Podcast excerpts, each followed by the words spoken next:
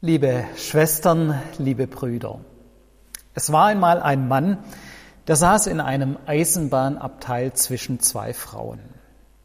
Und diese zwei Frauen gerieten in einen Streit, ob das Fenster im Zugabteil geöffnet werden soll oder ob es geschlossen bleiben soll. Die Frau, die am weitesten vom Fenster entfernt saß, behauptete, sie würde an einem Hitzschlag sterben, wenn das Fenster zubliebe. Die Frau, die neben dem Fenster saß, behauptete, sie würde an einer Lungenentzündung sterben, wenn das Fenster geöffnet werden würde. Der Schaffner kam, um die Karten zu kontrollieren, und die zwei Frauen forderten ihn auf, als Schiedsrichter einzutreten und zu bestimmen, ob das Fenster geöffnet werden soll oder ob es geschlossen bleiben soll. Der Schaffner sah, wie hitzig die Diskussion zwischen den zwei Frauen war und wagte es nicht, ein Urteil zu sprechen. Der Mann, der zwischen den zwei Frauen saß, hatte bis jetzt kein Wort gesagt. Aber jetzt platzte eine Lösungsmöglichkeit aus ihm heraus. Er sagte zu dem Schaffner, öffnen Sie bitte das Fenster.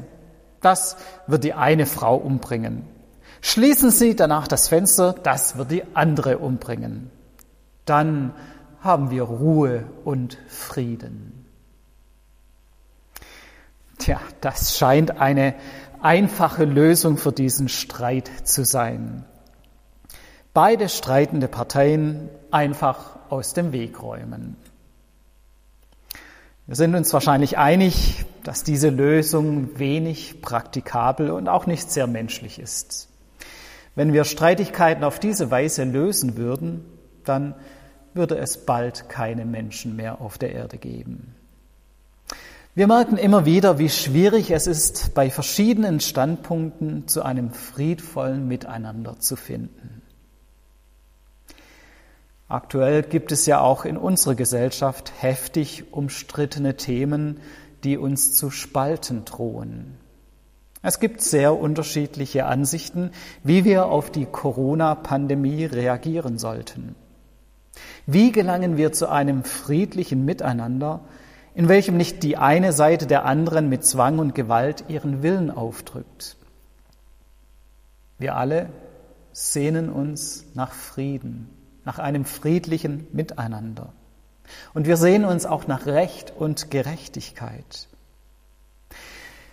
Wie können wir das herstellen? Auch wir würden wahrscheinlich manches Mal gerne einfach den Schaffner rufen, der dann entscheiden soll, welche Seite denn recht hat und was wir tun sollen. Auch unser heutiger Predigtext ist in einer Krisensituation entstanden. Israel wurde von den Babyloniern erobert und besetzt. Jerusalem wurde dem Erdboden gleichgemacht und der Tempel zerstört. Ein Teil der Bevölkerung wurde ins Exil geführt. Und der Prophet Jeremia macht nun den Anführern seines Volkes schwere Vorwürfe. Sie haben in ihrer Aufgabe versagt. Sie haben als Hirten das Volk Gottes nicht im Sinne Gottes geführt. Und deswegen kam es zu dieser Katastrophe. Aber Jeremia hat eine Hoffnung. Er hat die Hoffnung, dass Gott einen anderen, einen neuen König erwecken wird, der dann wirklich gerecht regieren wird. Er wird wie ein neuer Spross aus einem abgeschlagenen Baumstamm hervorsprießen. Er wird Gottes Volk wieder in Sicherheit wohnen lassen. Der letzte judäische König in dieser Zeit hieß Zedekia. Sein Name bedeutet, der Herr ist meine Gerechtigkeit. Aber er wurde diesem Lärm leider nicht gerecht. Er hat das Volk nicht im Sinn von Gottes Gerechtigkeit regiert. Jeremia erwartet jetzt einen neuen König. Und er sagt, sein Name wird sein der Herr ist unsere Gerechtigkeit, fast gleich wie Zedekia. Aber dieser neue Herrscher wird anders sein. Er wird diesem Namen, der Herr ist unsere, ist meine Gerechtigkeit, wirklich gerecht werden. Er wird Gerechtigkeit im Sinne Gottes durchsetzen. Er wird also praktisch jemand sein, der als Schaffner die Streitigkeiten der Fahrgäste beendet und Recht und Gerechtigkeit herstellt und die Probleme löst. Wir leben heute in einer völlig anderen Zeit, in einer anderen Situation. Wir leben nicht mehr in einem Land, das durch einen König beherrscht wird. Wir leben in einer Demokratie.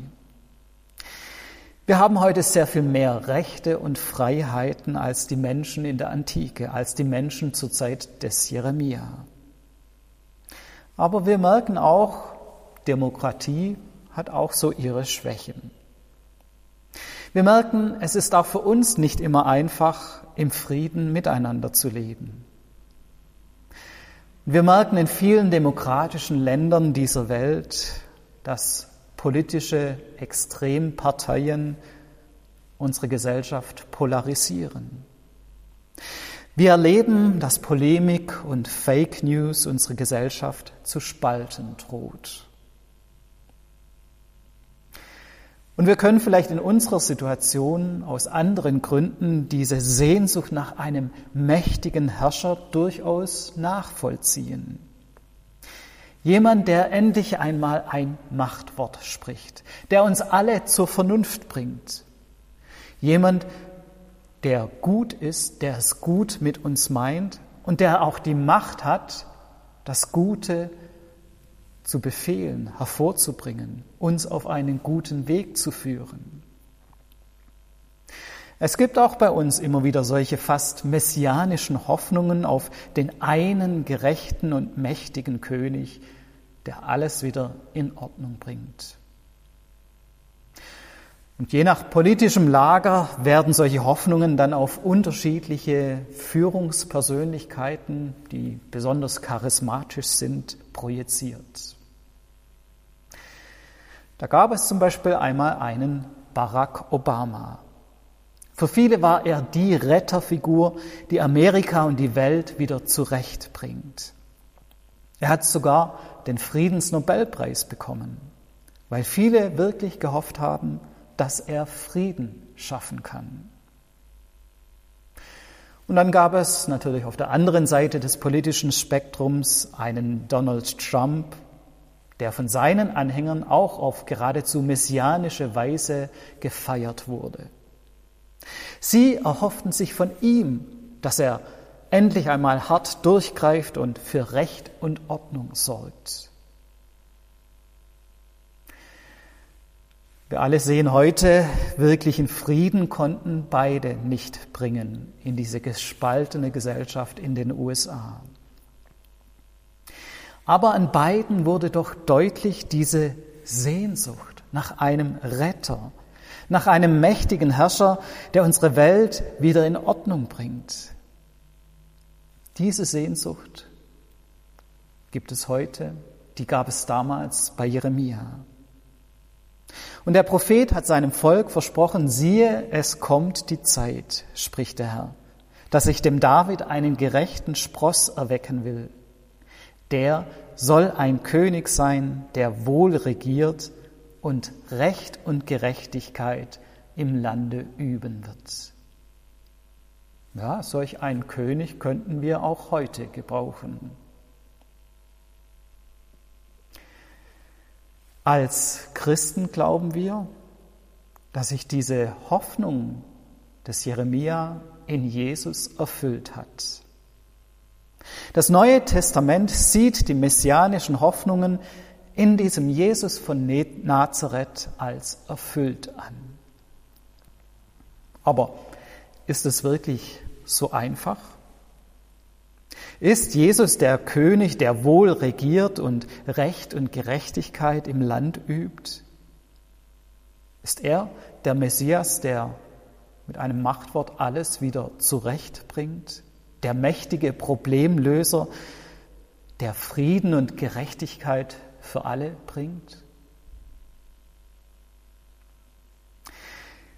Es gibt zu, zur Messias-Erwartung eine schöne jüdische Geschichte.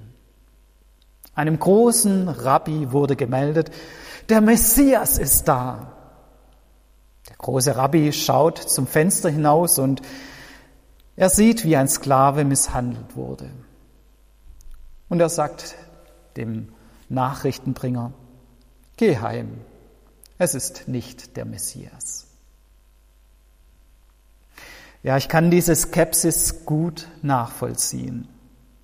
Solange es Unrecht auf unserer Welt gibt, hat sich die Hoffnung auf den messianischen König nicht wirklich vollständig erfüllt. Erst vor kurzem wurde in den Nachrichten wieder berichtet, wie auch heute in Afrika und sicher auch an anderen Orten dieser Welt Menschen als Sklaven verkauft und misshandelt werden. Manche Familien sind auch heute in unserer Welt so arm und verzweifelt, dass sie bereit sind, ihre Kinder als Sklaven zu verkaufen. Und manche Menschen sind heute auch noch so herzlos, dass sie Menschen als Sklaven kaufen und verkaufen. Wenn uns in unserer Welt wirklich der Messias da wäre, der gerechte König herrschen würde, dann dürfte so etwas doch nicht mehr möglich sein. Jesus hat diese Hoffnungen nicht erfüllt.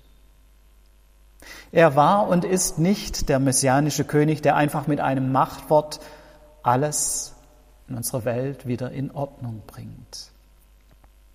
Mit seinem Kommen haben sich die Verheißungen des Jeremia noch nicht vollständig erfüllt. Und trotzdem, trotzdem glaube ich, dass das Neue Testament Recht hat, wenn es in Jesus den erwarteten König sieht. Jesus kannte diese messianische Erwartungen. Er hat diese Hoffnungen aufgenommen und sie in neue Bahnen gelenkt. Er wusste, kein irdischer König kann dauerhaft und von der Wurzel her Frieden schaffen, die Welt verändern. Jesus wusste, er kann nicht durch Herrschergewalt Frieden erzwingen. Jesus weiß, wirklicher Frieden kann nicht durch ein Machtwort von oben nach unten befohlen werden. Jesus weiß, wirklicher Friede umfassender Friede beginnt nicht mit einem Machtwort. Es beginnt im Herzen. Er weiß, der tiefe Friede beginnt damit, dass wir Frieden mit Gott finden und mit uns selbst. Shalom. Umfassenden Frieden im Sinne Gottes kann kein irdischer Herrscher, kein irdischer König erzwingen. Echter Frieden beginnt im Herzen. Echter Frieden beginnt deshalb durch mich und durch dich. Jesus hat uns Shalom, Frieden geschenkt. Er hat uns Gerechtigkeit geschenkt. Er hat uns ein neues Herz geschenkt und darin auch neu einen Hunger nach Gerechtigkeit hineingepflanzt. Er sagt, selig sind, die da hungert und dürstet nach der Gerechtigkeit, denn sie sollen satt werden. Er sagt, selig sind die Frieden stiften, denn sie werden Gottes Kinder heißen. Jesus hat uns keine einfachen Lösungen an die Hand gegeben. Er hat nicht einfach ein Machtwort gesprochen, durch das alle Probleme von allein gelöst werden. Aber er hat uns die Aufgabe, Aufgabe gegeben, immer wieder demütig und sanftmütig nach dem Frieden zu suchen. Was würde also Jesus, unser Friedenskönig, mit den beiden zerstrittenen Frauen in diesem Zugabteil machen? Ich weiß es nicht. Ich kann nur vermuten. Ich vermute, dass er kein Machtwort sprechen würde, das die eine oder die andere Seite ins Recht setzen würde. Er würde natürlich auch nicht zu dieser sarkastischen Lösung des Zugasts greifen, der am liebsten beide aus dem Weg räumen würde. Aber was würde Jesus tun? Wie würde er Gottes Shalom in diese Situation bringen? Was denkt ihr? Welche Ideen habt ihr? Was würde Jesus tun? Was würde er von uns wollen, dass wir in solch einer Situation tun sollten? Wie gesagt, ich weiß es nicht. Jesus ist eben nicht der Problemlöser Messias, der uns eine einfache Lösung an die Hand gibt und der allen Unfrieden mit einem Fingerschnipsen, mit einem Machtwort beseitigt. Aber ich weiß das eine. Jesus Christus ist mein Friedenskönig. Er schenkt meinem Herzen Frieden.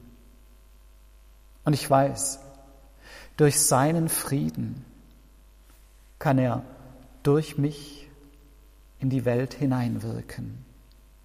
Ich weiß, sein Friede wohnt in uns und will durch uns und mit uns die Welt verändern. Amen.